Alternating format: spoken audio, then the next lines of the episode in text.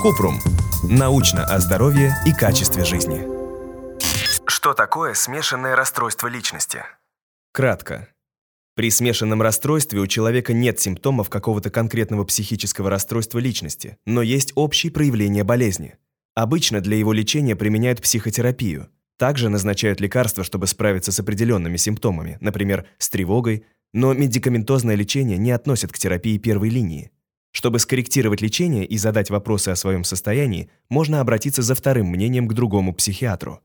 Подробно. Расстройство личности – это нарушение психической деятельности, при котором у человека появляются проблемы с восприятием ситуаций, людей и отношением к ним, и это вызывает проблемы в отношениях, работе и учебе.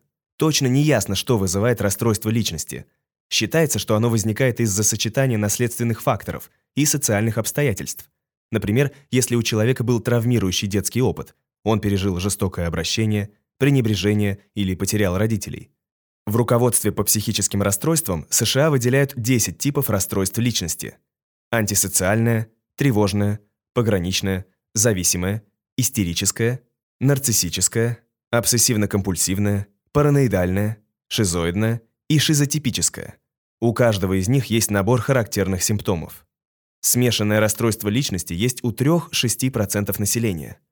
У него нет характерных симптомов, Скорее, оно выглядит как сочетание сразу нескольких психических расстройств.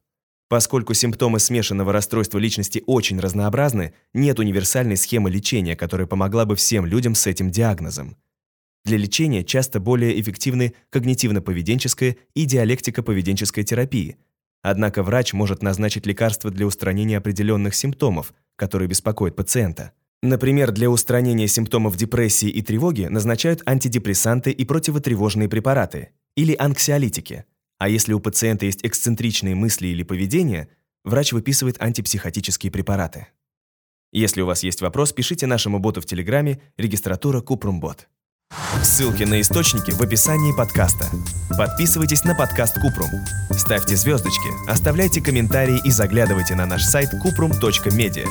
Еще больше проверенной медицины в нашем подкасте «Без шапки». Врачи и ученые, которым мы доверяем, отвечают на самые каверзные вопросы о здоровье. До встречи!